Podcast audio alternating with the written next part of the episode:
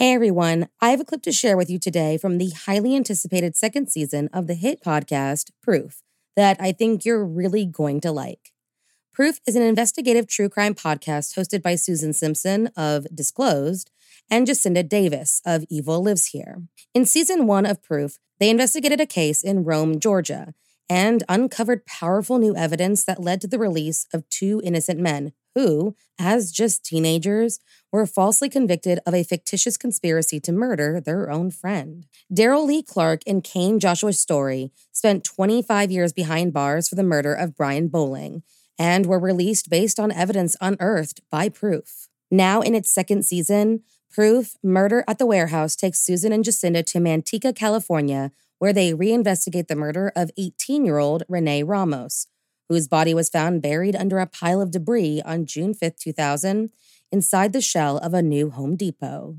Despite tips hinting at other suspects, tips that were ignored until now, Renee's boyfriend, 18 year old Jake Silva, and Ty Lopes, the 33 year old uncle of one of Jake's friends, were arrested for her murder based on the questionable testimony of a 14 year old boy and sentenced to life in prison. I am about to play a clip from Proof Murder at the Warehouse.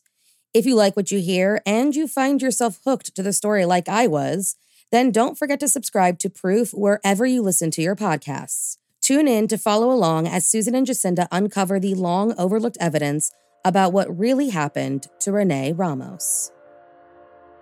This is the missing poster that I made the night that I found out that she was missing.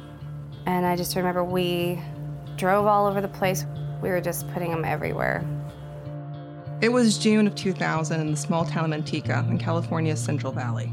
Amber was just finishing up her junior year of high school, and she was looking forward to a summer of hanging out with her friends, including her best friend, 18 year old Renee Ramos.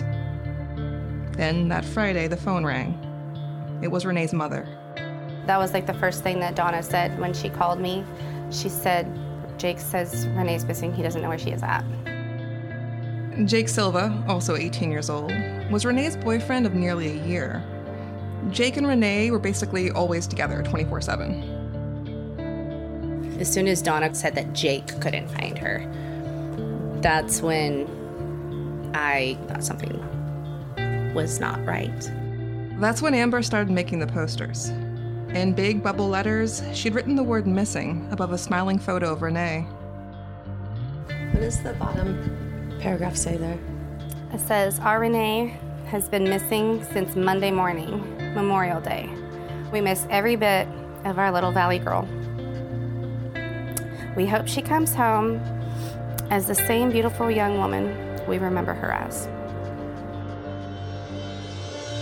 That weekend, Renee's friends posted flyers all around the town, asking everyone they saw if they'd seen Renee. No one had. Renee's friend Lori remembers being worried but not panicked when she found out that no one knew where Renee was. In my mind, she had just been missing. Because it doesn't happen in this town, you know? Right. I was just concerned. I don't think I wanted to think the worst, so it was more like I feel like she might have been hiding somewhere, but you know, if she wasn't. Renee's friends and family kept hoping and expecting that she'd turn up, but she didn't. And then, on Monday morning, their worst fears were confirmed. How'd you find out that something had happened? My mom called me and said, Lori, um, the police found a body of a girl and they think that it's Renee. Like they're pretty sure it's Renee. And I just remember crying. Three people were arrested for the rape and murder of Renee Ramos. One of them was her boyfriend, Jake Silva. But until recently, Renee's friends hadn't known there might be reasons to question whether Jake and his co defendants had actually committed the crimes they were accused of. That's why I'm so confused about everything because I was so young when all this information hit me. And then, of we course, you're trying to move on with your life later on. So I didn't understand anything that was being told to me because it didn't make sense. But, like, how am I supposed to make sense of this? Right, I just had to accept what came out of it. But I do remember always just being confused about it. Mm-hmm. All the evidence and everything that was brought up to the surface. I literally remember asking myself, so what really happened? What is the actual truth? This whole time, we just believed what we were told. If evidence proves different, it's definitely going to be upsetting. If that's the case. If he didn't do it, who did? Right. That needs to be found. Who did?